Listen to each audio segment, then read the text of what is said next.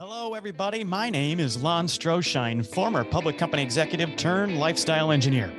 One year ago, I left my job as a public company executive and I left without a resume, without another job, without a Rolodex of clients, but I left anyway. I left believing that the best years of my life were in front of me and knowing that they weren't going to be found where I was standing. I left, and my mission has become to inspire the lives of a thousand dudes, to inspire the dude I used to be to go do the things they want to do. My job here is to give you courage to finally act. And it's to remind you that, dude, at this stage in life, nobody shows up to do it for you, but I'm here and I'll travel that highway with you. Thanks for being here. Enjoy this episode. We'll see you along the Normal 40 Highway.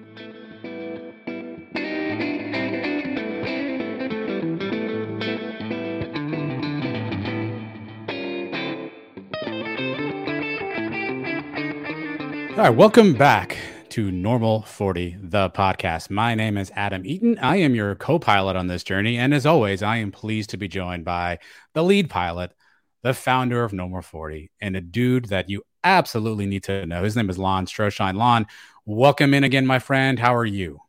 I'm doing great, man. How are you doing, Adam?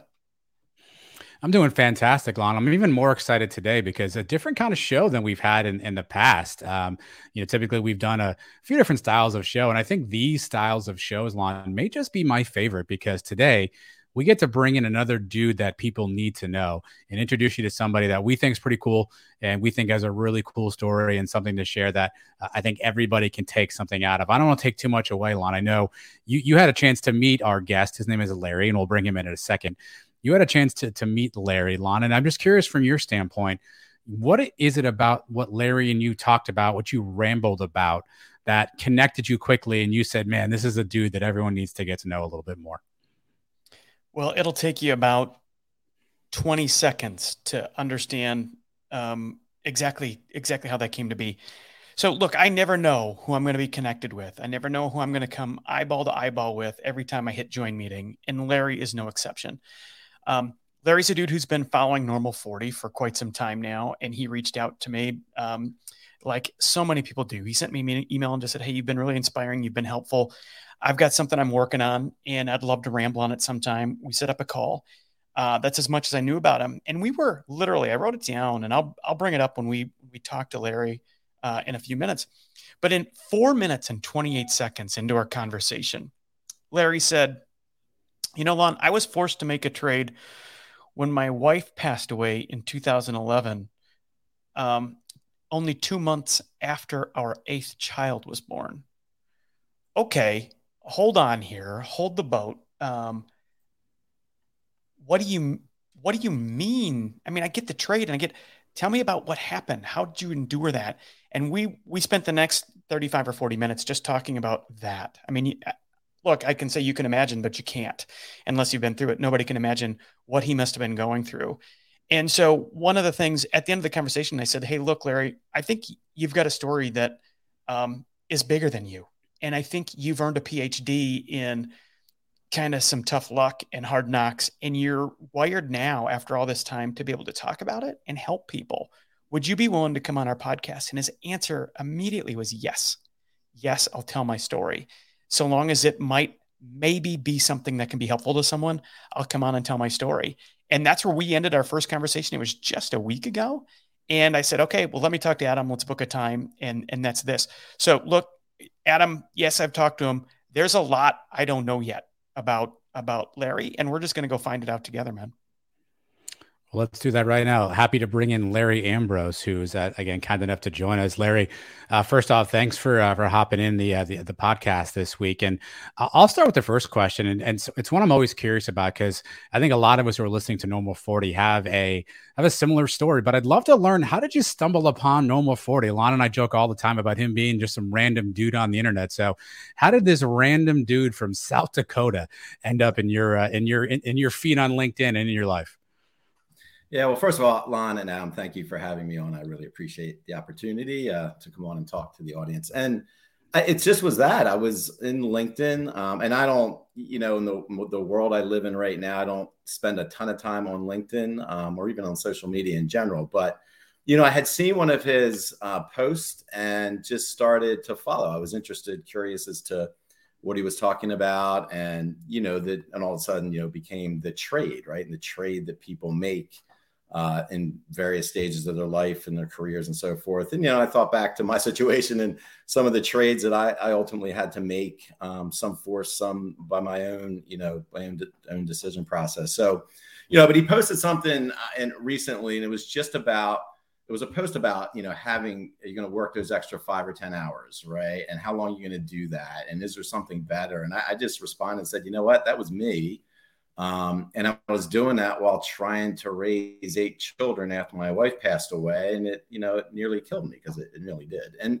and i said um, so i made the decision to kind of walk away um, and i haven't regretted it and so then he and i connected and you know, we started to have the conversation he just alluded to, and uh, you know, so here I am. So, uh, but it was, but I loved the posts, right? And I love the other people coming in and chiming in on their own situations. Um, you know, they're inspirational to me as well. So, well, Larry, thanks for thanks for agreeing to be a part of this. I want to I want to kind of break your life into into a, a couple of different segments. Um, and just for the listener, we'll kind of set this up up up front for them. And I want to talk about your life before 2011, who you were as a as a you know company leader and what you're going through in your family and just the things you loved and enjoyed. And then you had a life event that you know very few people can appreciate or understand or even wrap their mind around and that's when your your wife passed away and I want to talk about that. And I want to mm-hmm. explore that a little bit. And then I want to talk about kind of um, after you come out of that fog, which you say took years. And I want to I want to then talk about the chapter of what now, what next, how do you want to use this? So if you don't mind, take us back to um, you know your your early memories. Um, and your wife's name is Christine, right? Correct. Yes. And just kind of how you guys met, and I mean, eight kids. That alone, look, the story could have ended right there. And this is podcast worthy. I mean, eight kids. Are you kidding me? I've got three, and I feel like on most days I'm totally unqualified, unprepared, and out of sorts trying to chase three around. But here you you guys uh, just tell us your story, how you met, and and uh, your family, and just all the things up to 2011. All right, well, sounds good. So we uh, so we met on my 25th birthday uh, in a bar in Sea Isle City, New Jersey, which is the beach, uh, the South Jersey beach, for those who are familiar, and you know, I walked in with a bunch of my friends and, and there she was sitting, you know, at a bar at the bar stool with her friend. And, you know, I knew I was either going to stick with them and probably end up having a crazy rough night or I'd go over and talk to the really pretty woman that was sitting right in front of me. So I chose the latter. And, uh, you know, as they say, of the rest is history, right? We just, we, the conversation just sparked immediately. And, you know, I think we both knew walking out of there that, you know, this is, this is something really special. So, you know, that started the whirlwind romance. I was working for GE young in my career. I was in sales um, at the time, and she was a microbiologist working for a food manufacturing company outside of Philadelphia. And we did the long distance relationship between Baltimore and Philadelphia. Um, and then ultimately came together. We got married in uh, 1993. And, you know, all of a sudden the kids started coming, right? You know, Larry was born, my oldest, in 95. And then literally every two years, um, from then on out, pretty much through to 2011. And um, it was the dream life, right? I mean, she she was the rock who did everything at home and ran the household and ran it great. And I was out with GE. I had a, a career that I loved. They were really good to me, and and I was challenged. And um, certainly there was, you know, no no uh no time that was to waste right because we were busy living the life but it was the life we chose right she had her duties i had mine and it worked and um so, you know, it, that's what life was. And it was crazy. Like I travel a lot, but when I was home, we were doing things as a family. The kids were heavily involved in sports.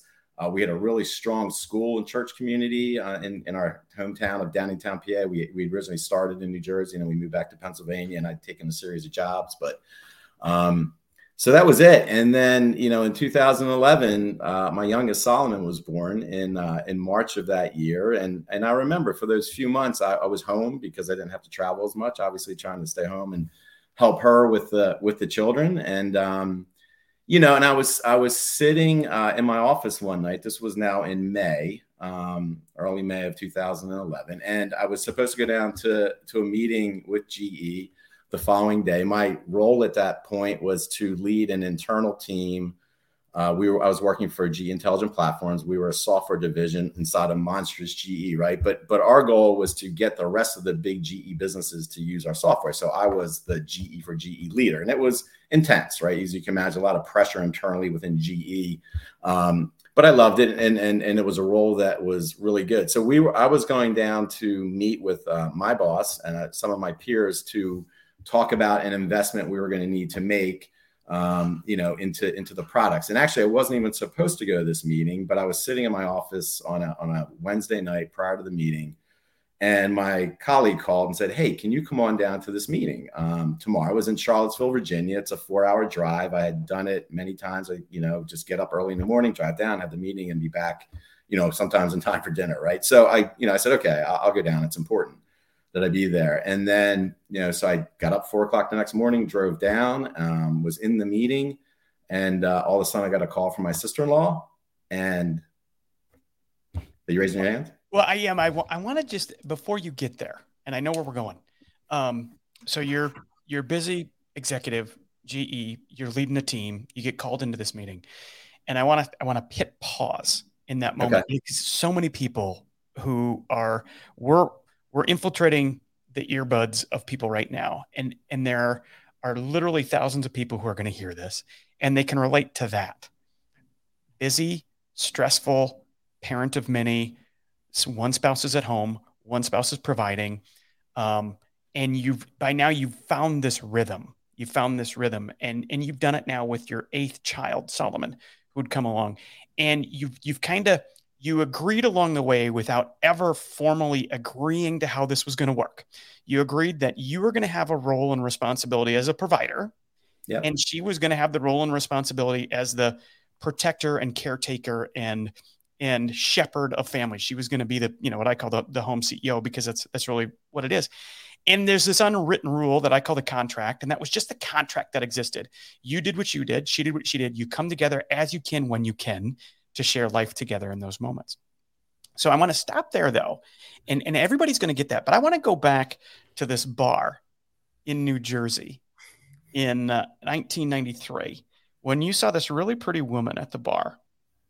Um, oh, you in 1991, I think you married in 93. Yeah. And I want you to tell me what you remember about that moment.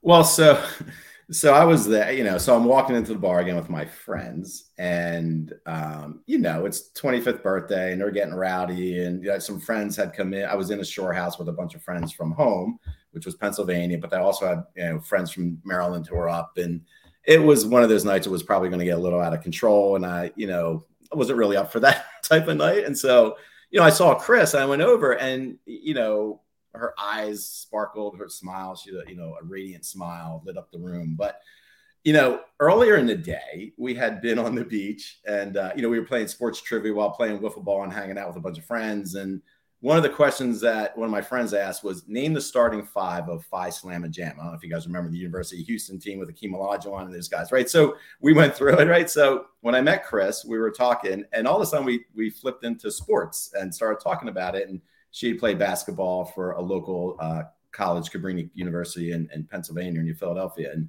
she literally out of her mouth said, name the starting five of Phi Slama Jama. And I just was like, whoa, like, you know, that's our language. That was my language. And, uh, you know, that was it. So from then on, it was kind of, all right, we're, uh, we're on the same page here. And it was great. We just had the conversation went in long into the evening. Everybody else kind of fell off and went their own way. And there we were just still talking at the end of the night. So so I'll, one more question, Adam, then I'm going to hand it over to you. Um, so okay, so you you end up there's there's a trade. There's a very identifiable trade, identifiable, tangible trade in your life. When you had plans and you were going down a path with your friends, uh, you'd already spent most of the day with them, and you you intended to when you set out that morning to spend that evening with them as well. And then something presented themselves. In this case, um, Chris presented herself, and you had a trade to make and and you know the the story is what it is. You said the rest is history. We know we know what trade you ultimately made and you ended up um, choosing to spend some time with her just to see where it goes just to lean into that curiosity because you knew probably you'd regret it if you didn't. I'm curious to know what so tell me the next morning. I'm assuming you you you're you caught up with your guys. You're uh, if you're like me when i was probably that age you probably crammed a bunch of guys into a hotel room that was made for two and slept seven uh, uncomfortably, and that's just how it was. But tell me what what did you tell them about Chris the next day? Yeah, like well, first of all, it was a house. We rented a shore house, but it was everybody crammed into it. It was similar. You um, you partied better than me then. Yeah, us well, it was a summer thing. We get out on weekends. It, it, was it was a thing to do, right? That you did at the Jersey Shore. I'm sure many shore towns, but um, no, I mean they all came in kind of all right. Tell us what you know what went on. I'm like, look, I she was you know it was just a great conversation. We hit it all fantastic. I remember I walked her back to our house, and then I walked back to you know our place, and I I, remember leaving there like, wow, that was that was something, right? So and that was and so it was obvious to my friends the next day that this just wasn't some passing you know thing or a conversation or whatever that it was something more significant and because I felt it and it was pretty obvious, right? And and my my my bouncing around, I'm sure the house and the tone of my voice that you know there was certainly more there. So I think they were actually, oh, this is awesome. This is pretty cool. So.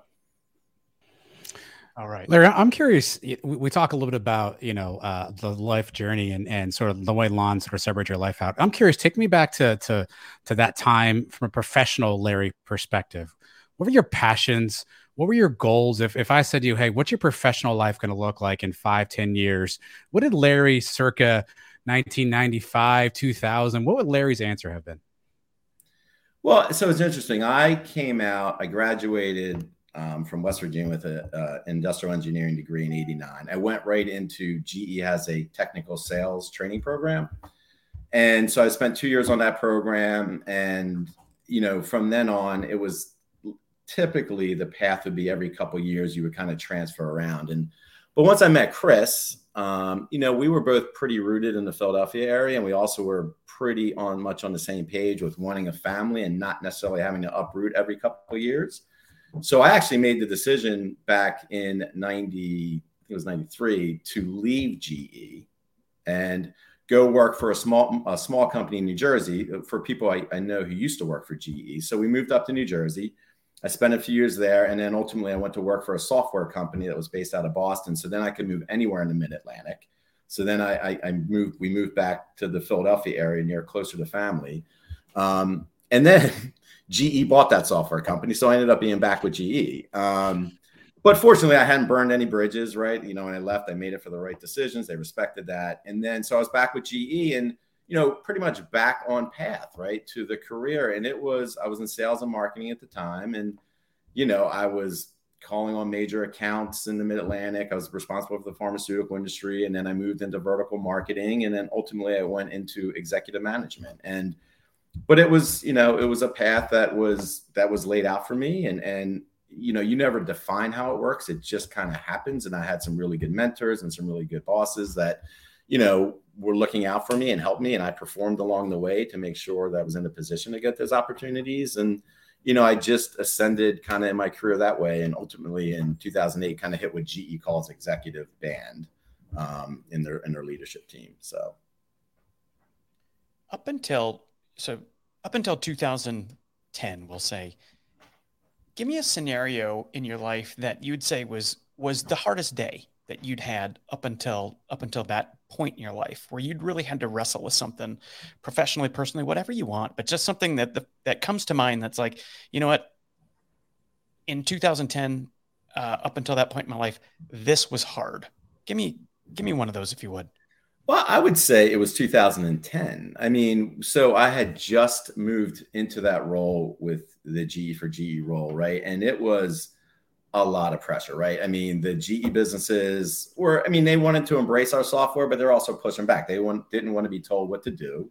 Corporate GE was watching all this because we were starting as a as a conglomerate to invest much more in software, and we were this little software company inside of GE that was doing well, that was serving the manufacturing space. So there was a lot of pressure to perform, and I was traveling constantly. And I remember we, you know, we had a uh, Chris and I, after one such trip where I was home on a Friday night, late, left again on Sunday to go on a trip, came back Thursday, was basically only going to be home for a weekend and then and traveling again. And, you know, we got to a point where it was like she said, you know, stop, right? You know, uh, this is something where we have to take a step back. This is, you know, Lon, you talked about kind of the unwritten contract, right? Well, I was in the process of breaking that unwritten contract, right? I was stretching it way too far. And, you know, because of the type of person she is and because of the marriage we had, we ultimately worked it through um, and got on kind of the same page. And I was able to kind of take a step back and, and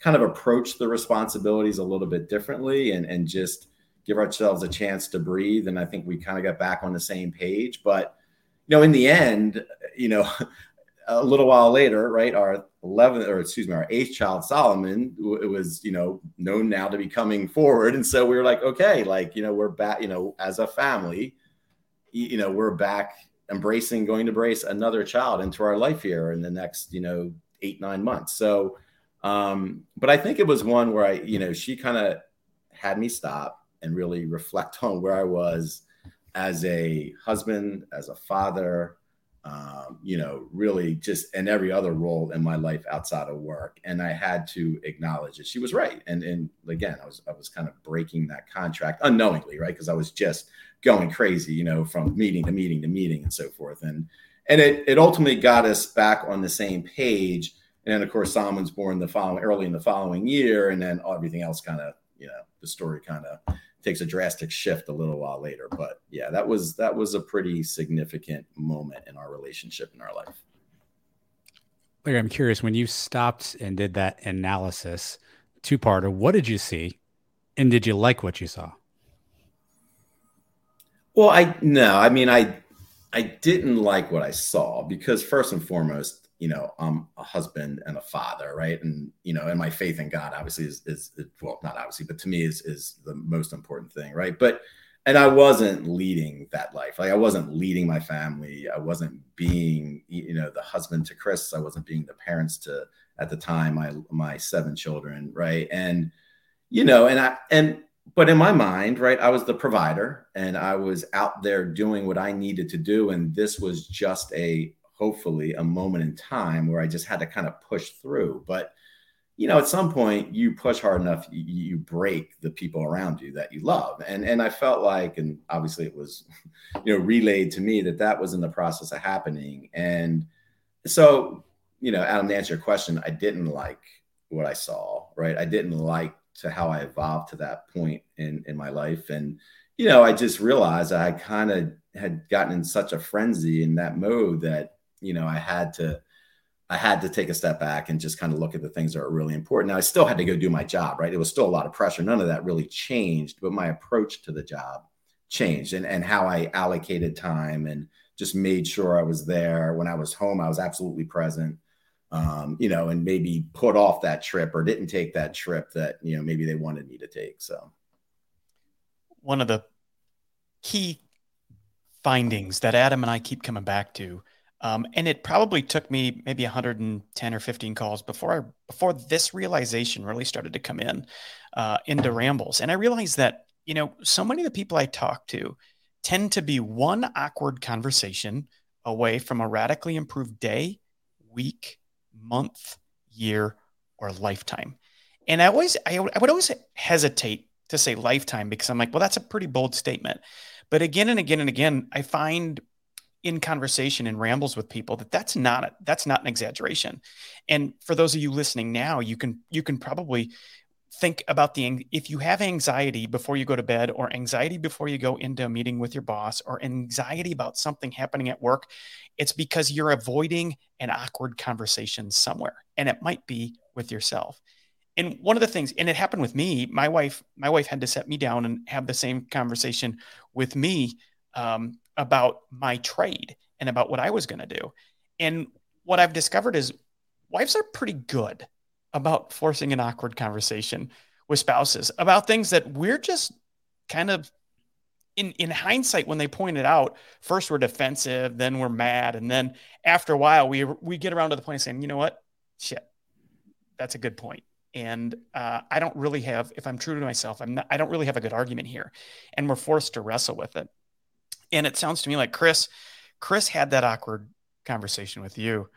and I'd love to hear a little bit more about how, if you remember, how did she how did she bring it up? Did and there's there's a there's a hundred different ways it could be. It could be in an outburst of, dude, we got to talk about this, or it could be, we're going to dinner because I got to talk to you. How did she how did she kind of finally get your attention to slow down, slow you down enough to have this conversation? Well, she she was um you know, she didn't she wasn't one who threw a fit or typically did that, but it was in her own way, just a very direct conversation. And it was, you know, to the point like, look, we we need to talk, right? And you know, but in a voice that I immediately stood up and said, okay, this isn't this this isn't hey what do you want for dinner let's try to figure it out it was it was going to be a hard discussion um and i think lon i knew it like you kind of know in your gut when you're pushing the limit i think a little bit and sometimes you're just like well maybe she's okay with it, or maybe it's it's fine. It'll be one more trip, or you know, the next meeting, and I'll and I'll come back, you know, and I'll I'll turn it around a little bit. But you know, in that world, it was again such a frenzied environment um, that I, you know, I kind of probably felt that. I think, you know, and but she just very directly, you know, said, "Hey, we need to have a conversation," and we did, and and it was very stern and very matter of fact, but in a very loving way you know, because she was about love and she was about our relationship. But um, but there was no mincing words. There was no like, oh, she doesn't really mean this. It was like, look, you need to slow down, right? You need to reassess what's most important in your life, and that's our relationship and our kids, your kids. Um, and you know, it just kind of hit me like a ton of bricks type of thing. And and she was right. And you know, there was there was no fighting it. There was no trying to defend myself. Like, you know, as the conversation unfolds, it was obvious, right? Like I was doing what I shouldn't have been doing, right? I, what I thought I was doing was providing, right? But in the end, if you're just a provider, you're not really living your duties as a as a father, as a husband, you know, at least in my work, in my my opinion. So um it was an at man. It wasn't a screaming match or anything like that, but the message was very clear. So there may be no scarier four words in a marital relationship than we need to talk. Yeah.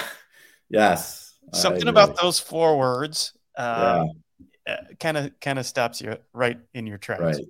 Adam, go ahead, man. Well, I'm curious, Larry. You said at that point, you know, you decided that you didn't, your your work didn't stop. The pressure was still there. That the tasks were still there. The the goals were still there but you changed. I'm curious, what did you change about yourself? What did you, what did you, you know, uh, mentally, physically, um, intentionally change about the way you went about things post that conversation with your wife? Well, it was it was an awareness, right? I mean, I think sometimes I don't know about you, like, but for me, I would get so consumed by it that you know it was, and I worked out of my house. That was the other thing. So I my my office was in my home, and it had been for the last 18 years of my career. So it wasn't like I was traveling to an office. I was literally in the house. But it, there's a downside to that too, because that work never goes away. It's literally always right through that door. And that's what I would do up early in the morning, you know, doing all the work and then work all day during the day if I wasn't traveling, which was rare at that point, you know, and then back at night after dinner, right? Going back to the office because I just had to get that last thing out. And I, and I think, you know, the net result of the conversation was I, I need to, I need to be aware of you know how i'm working and i need to be more efficient in how i'm doing things because i need to spend time and be present right with my kids with my wife with you know with other things i had responsibilities for even outside the house that i was now foregoing right? And so it was just more of an, a, uh, an approach a mental approach and i did actually make some changes and i did actually then you know, delegate some things to other people in the team who, you know, I didn't have to be at every meeting, right? But sometimes when you're kicking things off, you think you need to. Um, and so others could go do things that I necessarily didn't have to go get on a plane to go do. I could dial in and so forth. So making some changes that way and how I worked and, and you know, choosing which which meetings I absolutely needed to be at, um, I think helped, right? Reset the boundaries and kind of reset, you know, our relationship and was then able to kind of again, there were pressures at times to to you know to speed back up really fast, but I think in the end I was able to kind of you know hold to that, um, you know, from through the rest of the year and so forth, and into the following year. So, so Larry, I would say that up to this point in your life, you've you've exemplified the life of every man. Um, you know, really, that it's a it's a graduation. It's the meeting of the the future mother of your kids. It's the romance. It's starting a family. It's the unwritten contracts where you both kind of figure out your role in a successful marriage.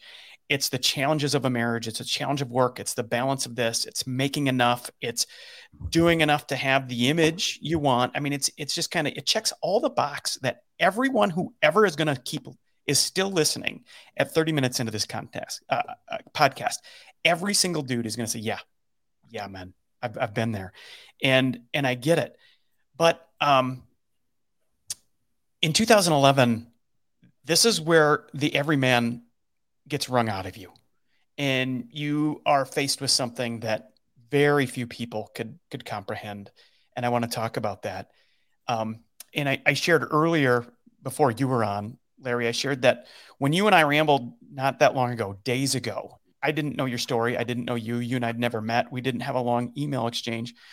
Um, and at four minutes and 28 seconds into our conversation, you said, I was forced to make the trade when my wife passed away in 2011, only two months after my eighth child was born. That threw my life into chaos. And that, for all of the obvious reasons, um, grabbed my attention. And I, if you if you don't mind, walk us through. You started to talk about that morning and this trip that you had, and it was just another day. It was another day in your life. It was another day traveling it was another day living under the contracts that you had you'd started to renegotiate at home, and living under the contract of provider. Um, and you were the team lead, and you were called to go do a job that was your job to do. And if you don't mind, give us let's drop us let us be a fly on the wall for the next 48 hours of your life starting that morning.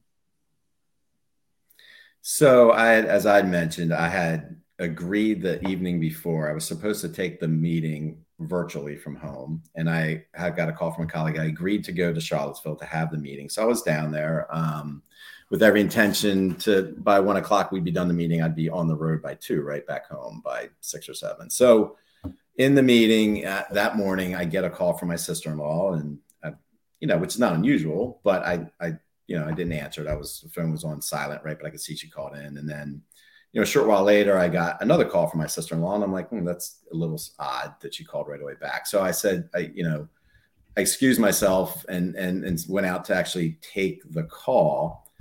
I didn't get her because she had just hung up, but I did get another call in from another 610 area code, which is Philadelphia area, and it was uh, an officer from the Thorndale, we live in Thorndale, Pennsylvania, from the Thorndale Police Department. And they said, you know, we're in, this is Officer Smith, we're in your house working on your wife. And I'm like, what do you mean you're working on my wife? I just left her this morning. She's a picture of health. Like, what do you mean? And, and then so everything just started to spin, you know, and you know, he said, Where are you? You need to come home. It's serious. And, and I'm I'm pressing him and, and he's not able to kind of give me more information.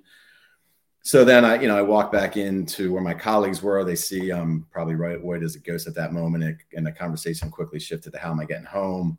You know, long story short, I was just going to get in a car and drive. And my two of my colleagues said, No way, we're driving you home. So we got in the car, we drove up and uh, you know all kinds of things are, are going on behind the scenes while this is happening. But to me you know my world is just crashed right? And i'm trying to figure out what's happening frantically trying to get you know some information. And and partly hoping and thinking that was you know chris just maybe she passed out you know maybe she was dehydrated maybe she just didn't feel well this morning. And by the time I got home, she'd be up sitting on the hospital bed, you know, with the same bright smile. And when I walked in, and um, so when you were driving home, you didn't know yet the extent of the seriousness here. You were still, you were still negotiating with yourself on, yeah, when things are going to get back to normal. Yeah, I, I was, and um, and but the but the officer's tone, you know, was telling me it was serious, right? And I was just trying to connect with whoever I could, but you know, ultimately, my brother-in-law kind of got to the hospital first because all kinds of things were happening with my with my sister-in-laws and brother-in-laws and in-laws and so forth in the family.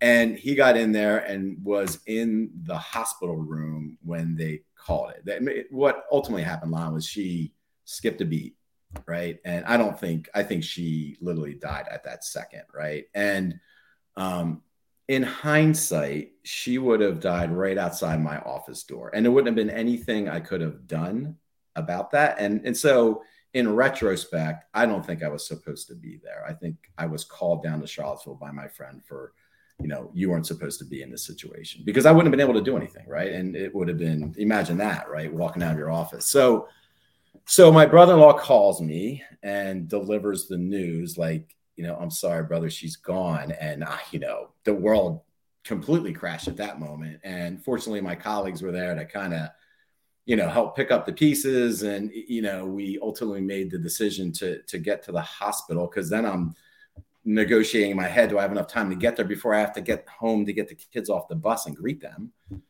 So we end up going to the hospital. I literally had 10 minutes with her, right? And, you know, all my family was present. My wife's family was there. Um, so they got up, let me have a few minutes with her. And then, you know, we took off to go to my house and I had to greet my children um, off the bus and, and let them know that their mom had just passed away, right? So you can imagine that conversation and how that went. So, yeah, everything just completely crashed in that moment. Um, and you know, I'll stop there. A few more questions, but then I can certainly go on and talk about what happened post that over the next 48 hours. But um, yeah, that was something. What'd you tell your wife in the 10 minutes you had with her alone? Yeah, just you know, thank you, right? Like, like I couldn't believe she was gone, obviously, and I'm still in my mind not wanting to believe it, but just, you know, we had a great relationship. We had a great marriage. There was nothing in my mind that was left unsaid. Um, you know, we had our moments, just like I mentioned to you a little bit earlier, but um, yeah, just like, thank you, but stay with me. Like, I don't know how I'm going to go deal with this. Like, uh, give me the strength to go tell our children what just happened. Right. Like, I, what do I say? Right. And so, you know, the, you know, that's probably about the best that I could do at that moment, right? It was just, you know, I think distraught would probably be the right word. But yeah, but just clearly help me go tell my kids, our kids, what, you know, give me the right words. So, what did you tell your kids? Only so hours or minutes later. So I went, yeah, I mean, so I went to them, I gathered them. It wasn't my oldest wasn't home yet because he was at the high school, so he was on a different bus. So these were the youngest ones, and the three youngest ones were actually at the neighbors. Um, they weren't even at school yet, so they were back at our house. Everyone had gathered, and my brother-in-laws were there with me, and they kind of gave me some time with them. And I just said, you know, I, the only thing I could think of was like, who does your mom love the most? And you know, the oldest who was there at the time, Jordan, said, you know, Jesus, and and which tells you a little bit something about Chris, right, and where her priorities were. And I said, you know, today Jesus took your mother home right? And you know, slowly the realization kind of hits them, you know, probably oldest to youngest, and yeah, I'm like, your mother passed away, right? And it's just, you know, you can imagine the tears and the emotion that happened after that. And then my son came home, and I had to kind of go through that process with him too. So I'm curious. I, I had a, a, a, death in my family recently, and, and Lon was actually someone who was uh, really helpful and and really supportive of me. And and one thing that I learned about myself in that moment was you kind of switch into protector mode right? You switch into protector mode, you switch into task mode, you switch into okay, I got to go do this, I got to go do that. And I'm curious, did you have the same phenomenon? Did did you and just based on the on the way and, and I think you you know your work background is kind of similar to, to what I what I've done in my career. I just went right to task mode. I got to do this, this, this, this, this. I got to get this meeting done. How did how did you sort of comprehend those first 12 24 36 hours you know and, were you were you finding yeah. yourself in sort of that task protector mode? Yeah Adam, no doubt like it, it was definitely task mode right? You know you just kind of you're trying to survive at that moment. You're in a complete fog right? And you're you can't even see straight. You're just trying to get your footing to to rationalize what you just went through and is it really real? Um so what i you know, similar to you I, I just it was okay we got to do this there's a you know there's a funeral mass to plan for we got to go to the funeral home we have to do this we have to do that and you know you kind of throw yourself into it because it's i think a survival mechanism and and to your point you're the protector right you want to make sure your kids um, are okay, right? Because what are they thinking about, right? They just lost their mom, right? The the rock of the you know the heart and soul of the house, and so imagine that pain. So uh, yeah, it was. It was pretty much task um, and just trying to get through. Now, fortunately, you know, we are blessed with a huge support system here. Um, you know, our, my wife's family is so close, and they were all here, and you know, it was like Grand Central Station the next day with people in and out. Um, you know, and and so in some respects that was good because it shifted my mind away from having to deal with with what I was dealing with, and and there were certainly a lot of people to help me with the task, but but yeah, I mean, not the way my brain works is okay. I got to go do. I got to accomplish this. You know, I was probably would pull out a spreadsheet if somebody would have let me write and try to fill it in. But, um, but that you know that was it. That's how I had to deal with it. And then and and honestly, and I, I'll just jump ahead for a little bit. We can come back to this, but you know that's how I survived, right? I, we had a ton of help, but it was very much like I'm just gonna I gotta make decisions. We gotta move on. We gotta keep doing this. We gotta keep doing this, and and ultimately, I never grieved, right? Like I think I made peace, uh, you know, with her passing and and so forth, but I didn't grieve until 2017, right after I crashed, and and it's because I think I was in that mode of I just have to provide, I just have to protect, I just have to deal with this, and uh, you know, you kind of jump into that, I think naturally, and you know, in some ways a defense mechanism, in other ways, you know, you really do have to protect your kids and, and make sure they have what they need. So. Yeah, I was gonna, I was going to ask that, and and I you know certainly if you want to jump ahead in the story, um, you know feel free. But I, I think what I realized and still am realizing is at some point something jars you out of that mindset, something shakes you out of that. Something I almost call like a jolt of electricity, like you're plugging a lamp and you get a little bit of that shock, and it sort of jars you out of it. What was that thing that jarred you out of it, that sort of gave you that shock and sort of gave you that moment where you you then started to have all these things kind of hit you that maybe you hadn't thought about before? You mean from a grief perspective, or just from you know, just from jarring you out of the task-oriented mode that, that yeah, you know, jarring you out of the task-oriented mode, jarring you back into like holding, holding, like what just happened to me here. Yeah, I would I would say it's a little bit different for me. Like, I, so I had an experience probably two months into um, after she passed, and and and until that time, you know, again, I was kind of in the fog. I was trying in survival mode, and you know, it was it was bleak, right? And we were at the beach. We had been down there for 10 days. We were coming home. Our friends of ours were staying in the house for the following week. They asked us to stay down for a few more days. My kids were at their wits' end. My two year old daughter at the time comes off the beach, stubs her toe, screams, you know, crazy screams. But we get her home. We you know we take care of her. We get her home, and two days later, she's got you know black going up her leg, right? So she had an infection. So I take her to the hospital, and um, and she surely had an infection. So we had to admit her. And and so you know, it's two in the morning. I'm sitting in my two year old daughter's hospital room, looking at her with the IVs going into her arm, with a you know a block of wood strapped to her arm so she doesn't pull it out. And um and I'm just at my complete wits end. And I, I just said, God, like if you're trying to break me, like you have done a fantastic job. Like what else do you want me to deal with? Right. This was two months after she died. I'm sitting here looking at my two year old daughter in the hospital overnight, and and I and I just that was it. Right. I mean, I was at my point of breaking, and then about a week later, you know, I went for a run. She she got out of the hospital. She was fine. She actually enjoyed all the attention she was getting. Um, so I went about a week later. I'm, I'm out for a run, and I I just I'm finished up. I'm coming by our house. I take a, a right into the cul-de-sac, and I just felt everything's changed. Everything just the the whole environment just felt different. I felt like I can look up and you know see the veins on the leaves of the tree. I just felt like this presence and you know it was about 100 yards i didn't feel like i was even walking i felt like i was floating and, and i didn't look back but in my mind right through my faith i felt like there was jesus on my right shoulder chris on my left and the and the message that i got was, you know, she is with me now, right? It is your job to go lead your family. And, you know, that that eventually dissipated and I was back on the ground and trying to what just happened. But, you know, it didn't take away the pain, it didn't take away the anguish, it didn't put back my wife into my life, but it did give me peace. Um, so Adam, to your point, like it just helped me kind of begin the slow climb out of the abyss right? And be able to kind of function in a world that I needed to figure out, refigure out how to function in in the new role I was going to take. And you know, so one foot, the next step, you know, and so forth. And again, with the with the help of an army of a support system that wouldn't let us fail, even if we even if we tried, you know, we were able to kind of get through that first year. You know, sometimes literally ten minutes at a time because that's all we really had to to be able to do. So, you mentioned um, kind of some of the experiences you had. I remember when, when we talked a week ago, you you talked about in in hindsight probably not with foresight at the time or or understanding at the time. You talk about the blessings that that presented themselves and kind of helped you helped you through the process. And I think you just you just um, shared one.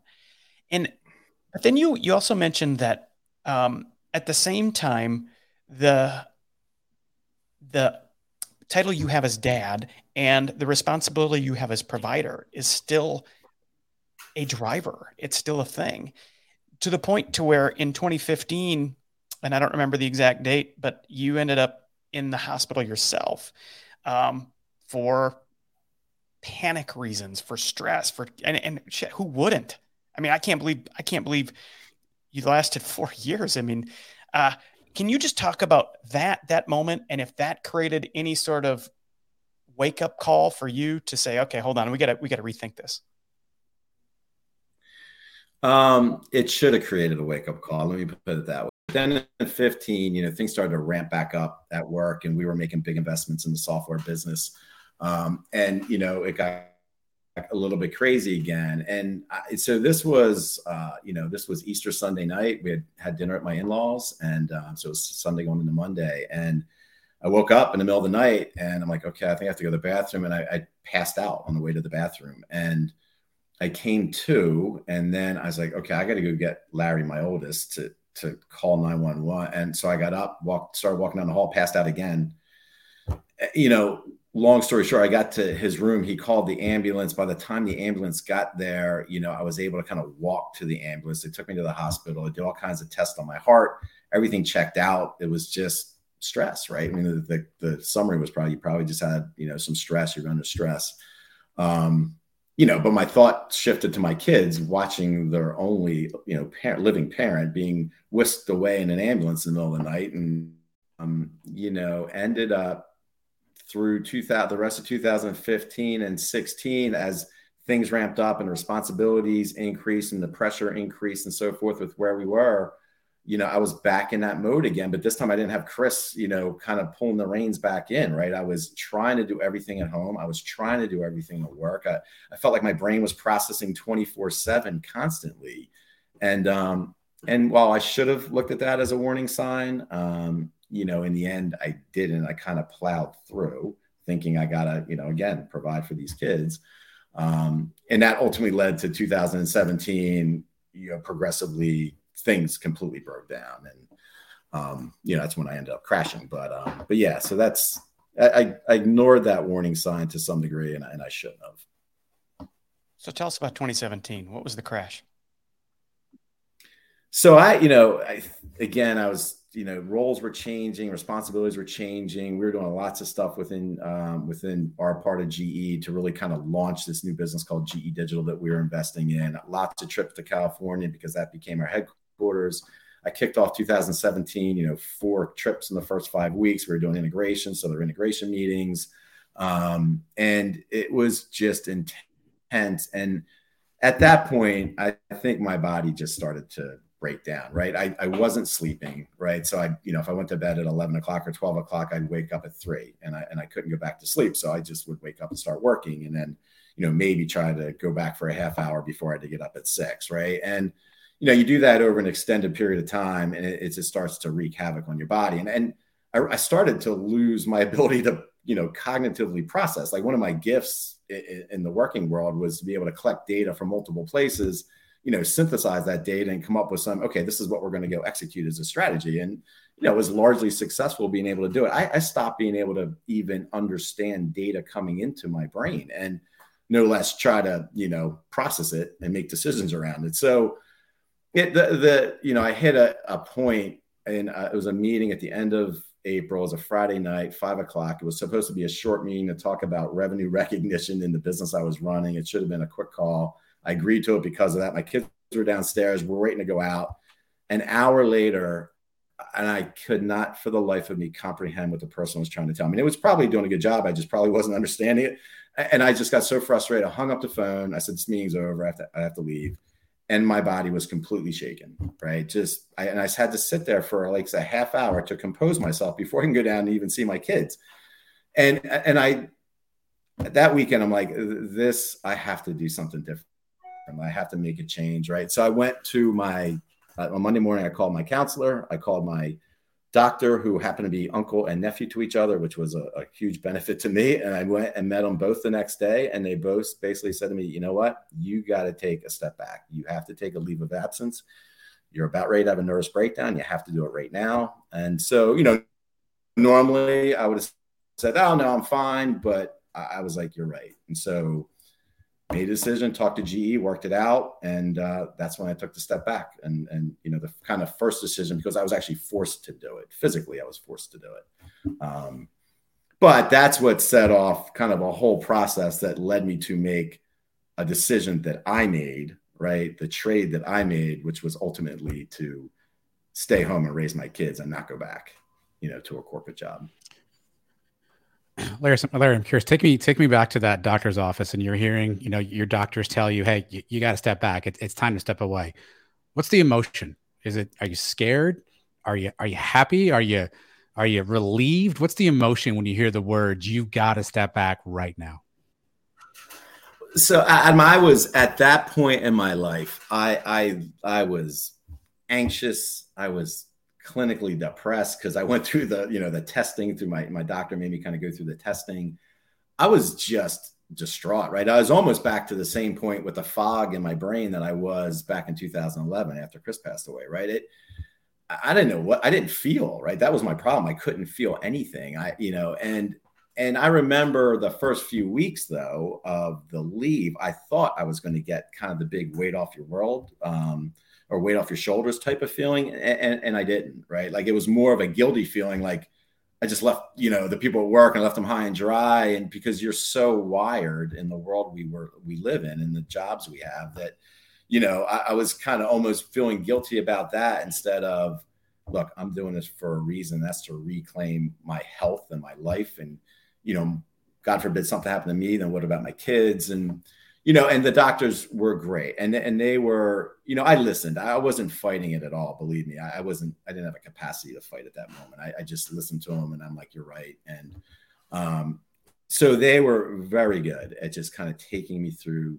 the right steps in the process. Like, don't do anything right now. Just be present with your kids. Be a dad. Do the things that they need you to do rebuild your relationship with them don't think about anything and and you know once i kind of reoriented my head around what I was doing, what I needed to do, and I really needed to heal, that's when I started to kind of make progress and, and my brain functioning came back and started to clear up and so forth to the point that I can could then go make the decisions I needed to make, you know, a few months later. We it's something Adam and I talk about a lot. In fact, we've done entire podcasts about the exact sequence you go through. This weird guilt. Uh, it, it's it's no different if, if you've never been through it. It's the same guilt you can feel when you just take a week vacation. Yeah. You know, so that's my this is for people who who can't quite grasp what you are, but it's it's that feeling you get on day three of vacation and day four when you know you go back in day six and you're starting to get anxiety and it's like everybody's still there working and I know this important call's going on right now. It's all that times a thousand, times yeah. a thousand. And it's this weird guilt that we get and we don't want it. And then we have to, you know, you have to accept that it's there and you have to give yourself permission to deal with it. You know, I think that a huge part of mental illness is yeah, you feel guilty for having it. You feel guilty for not feeling good, and it's not your fault. Um, it's an it's an illness. It's not a decision, and um, and to accept that you need help. I'm I'm relieved. You know, you you had therapists how wonderfully helpful to help you identify this, or who knows how it could have turned out for you yeah. had you not had that support system, and had you not had the wisdom to to seek that kind of help, and you gave yourself permission to do it. although it wasn't easy. It was really damn hard to wrestle through all that guilt and and and accept it. But I want to talk about the trade. I want to talk about the trade. We've got we've got about 10 minutes left. Um, and so in and around 2018, you made the trade. Tell us about what you gave up and what you decided to do.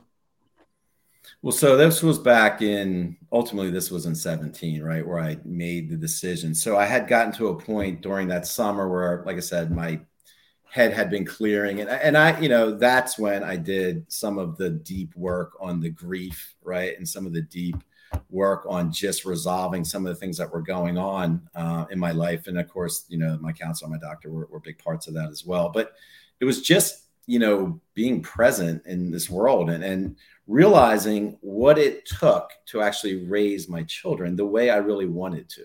And, you know, eh, it's hard to raise children today, right? You need to stay connected with them. There's social media influences everywhere. And, and you know, it's very easy to kind of lose touch with them. And that's what had happened, right? I had just become disconnected from them. I, you know, emotionally i was spent if, when i was home so i wasn't engaging in conversations or it was quick you know try let's try to make a decision here right and that's not what kids need, right? They need you to be present and to be available. And Chris was no longer there to do it. I had to do it, right? And as I was kind of working through all of this, and it was a process, right? I ultimately was, I came to a conclusion that I couldn't, what I couldn't like, I couldn't make up was time, right? I couldn't buy time right? So if I went back and worked, that was another 40, 50, however many, knowing me, 60 hours, right? Eventually that I would then not be able to be present with my kids, you know, in their lives. And and ultimately, I I I'm like, there's more to my life. And I, and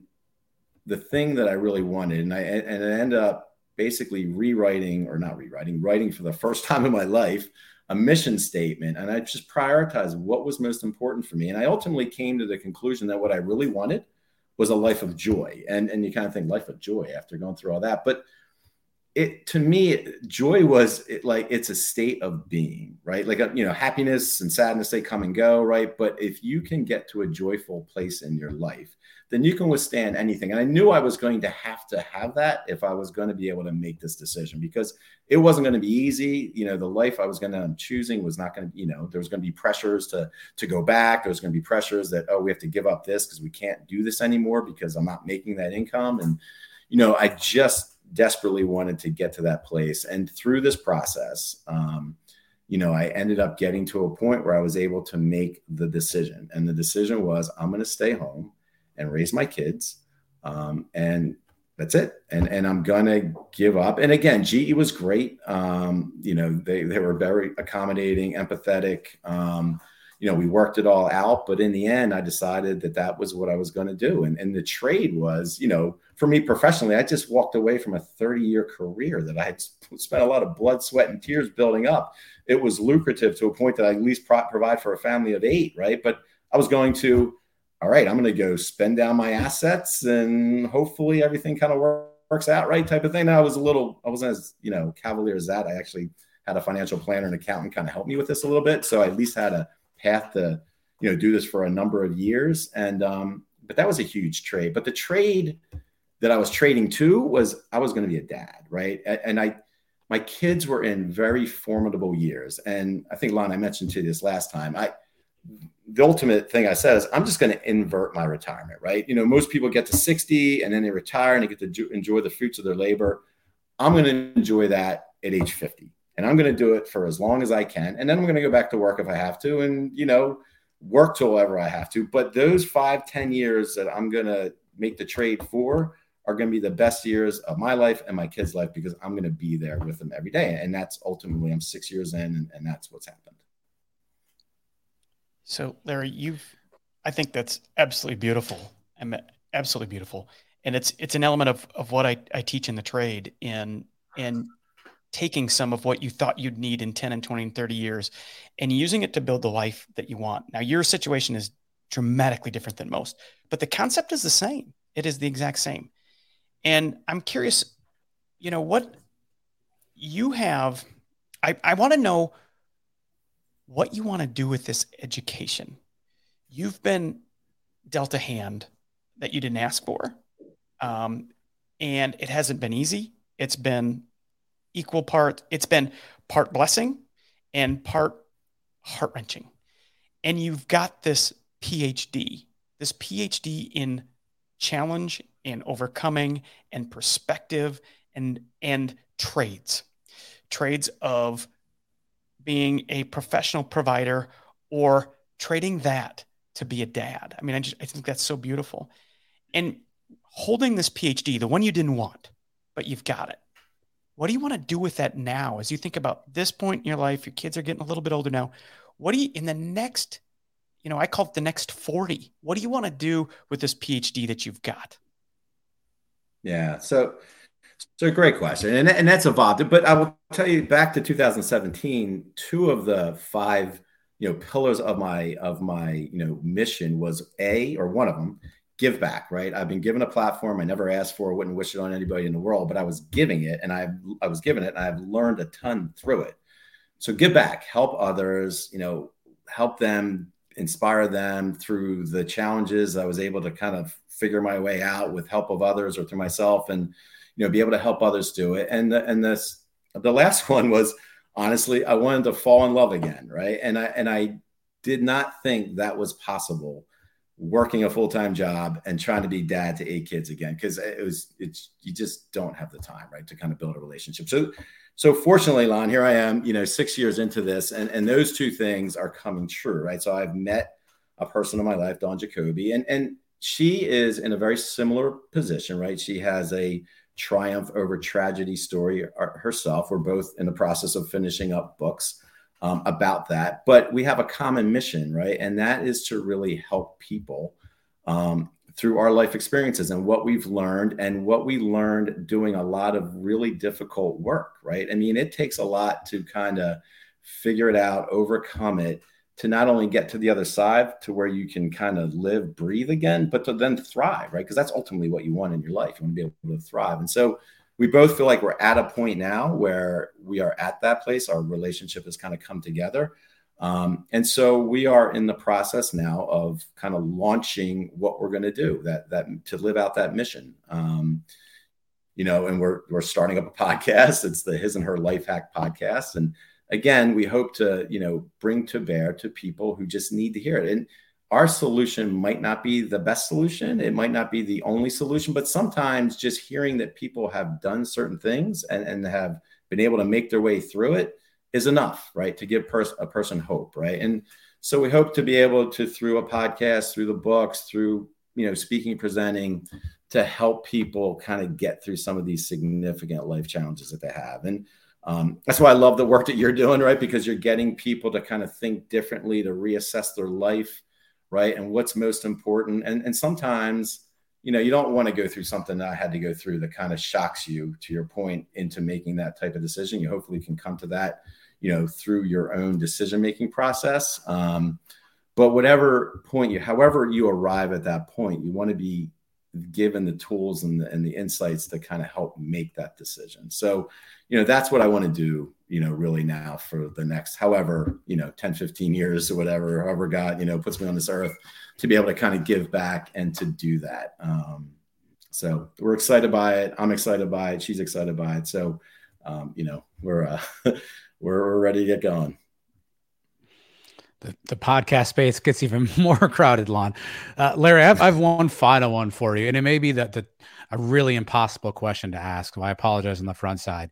And I also preface it by saying I know your journey is not done yet, and there's still more that you want to do. And I know that the people listening uh, certainly will support you in that effort. But thinking about where you are today, we're recording this on June 21st, 2023. If you can think back to the last decade plus, and you could give me one word to describe your journey, what one word would you use?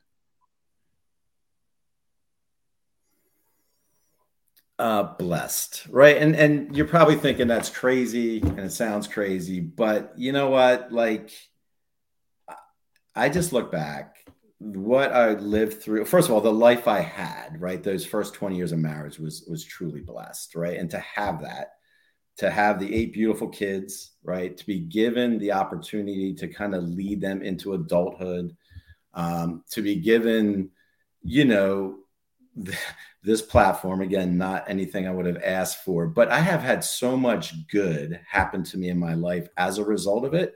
Um, you know, the support that we receive from so many people from all aspects of our life, right? That you know, I can't help but look back and say, you know, I've been blessed to actually get to this point, right? To be in a position to have kind of worked my way through it by the grace of God with the help of an army of a support system, with the love of family, you know, and the love of now a partner that I've met in Dawne to to be able to be in this position to now live out what I believe is my mission in life.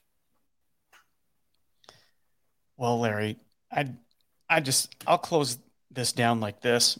Um, thank you, man. Thanks for sharing the story. Um, I didn't expect you to pick blessed as your word, but I think it absolutely shows everyone the type of dude you are, man. Um, I have a mission. My mission is to inspire change in the lives of a thousand people. And when I get to the thousandth person, I'll start worrying about the next thousand. Right. And your story, man, where you're going, the reason I wanted you on this podcast is a story that's going to inspire change in priorities and in people's lives. And it's just absolutely incredible. Um, another reason why we wanted you on, Adam and I have been going through the D's. We talk about the D's that will shock you into this new way of thinking. And the D's are go through a downsizing, a corporate downsizing, go through a divorce. Mm-hmm. Um, you can get a diagnosis, a medical diagnosis. You can start drinking Tuesday night. 8:30 kids are in bed you start drinking that'll be a problem or you can have a death near you.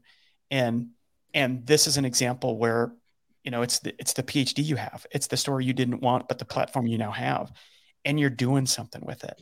And you're turning this moment of struggle into an opportunity to inspire priorities for others. And i think it's absolutely um, unbelievably beautiful.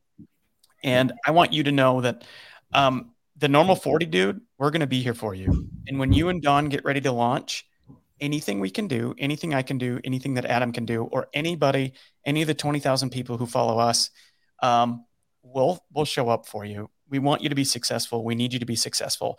And we need to, we need to um, rally around people who have missions like yours. So thank you for just being a really fantastic human being. Well, I appreciate it, and, and, thank you again for having me on and be able to kind of share the story, and and you know for your you know your example that you're you know putting out there in the market to people, it's inspirational to me, right? Um, you know, as I'm kind of making some of these decisions and kind of seeing the influence you're having on people and so forth, so that inspires me as well to kind of you know move forward. There's lots of people out there I think who need help, and and certainly you know we're there in a position I think to help them along. So again, thank you for the opportunity. I appreciate it. So as you're just starting your business and you're just getting going, just let us know how we can be supportive of you, and uh, and we'll be there for you, man. All right. Thank you. Adam, over to you, boss. Again, Lon, that was, uh, I don't even know that I have words to wrap this conversation up. I mean, talking to Larry, hearing the story, uh, I mean, there were times where, you know, he's such a good good speaker. You you want to laugh, you want to cry, you, you don't you don't really know all the feelings you have there, but uh, that's part of the normal forty movement, and and that's the part I, I love about what we do around here is that we make it okay to have feelings and talk about feelings and be open about your feelings. Uh, and, and Larry's obviously a dude that uh, we all need to know and support as well too. So uh, again, Lon, we usually close up shop. You you share with people some plugs where they can find you, where they can find us, how they can get more of the normal 40 content. So I'll uh, I'll give the mic back to you. What's what's new with the book? What's new with the the Insider, the Rambler? Give us all the lowdown you got. Oh, I'd love to. So really quick, um, one, thanks for listening to this podcast. If you would follow it, share it with a friend, share it with somebody who needs it, and follow Larry. Grab him on LinkedIn um, and follow Larry and get to know his story because he's just starting and he's going to need some support. So get on and follow him. Um, he's just an extension of what we're doing here. That's it. Um, so please do that. Two, um, you can find me on LinkedIn, of course. You, I've got a private group there. You can find me. You, you know all those stories. I want to talk about the trade though. Um, the trade is my book coming out July the 19th. And actually, um, it won't be a lot of heads up, but on July, on June the 28th, which is just right around the corner, I'm gonna have a live event here in Sioux Falls, and it's uh, I'm so curious. I have no idea who's gonna show up. It might be just me alone in a in an auditorium, or it might be hundreds of people. I just have no idea. Um, and you can find me there. But uh, I, I really want everybody to go sign up, go to my website, sign up for the Rambler, because that's where I'm going to put all of the details you're going to need to have to buy my book. And I want to say one more thing about my book. I've let 37 people read it. One of them um, is General Stanley McChrystal, and he endorsed my book in three days. He got it. Never met me. I don't know this guy. I don't have a. I don't have an in with him. He got it, read it, and endorsed it in three days.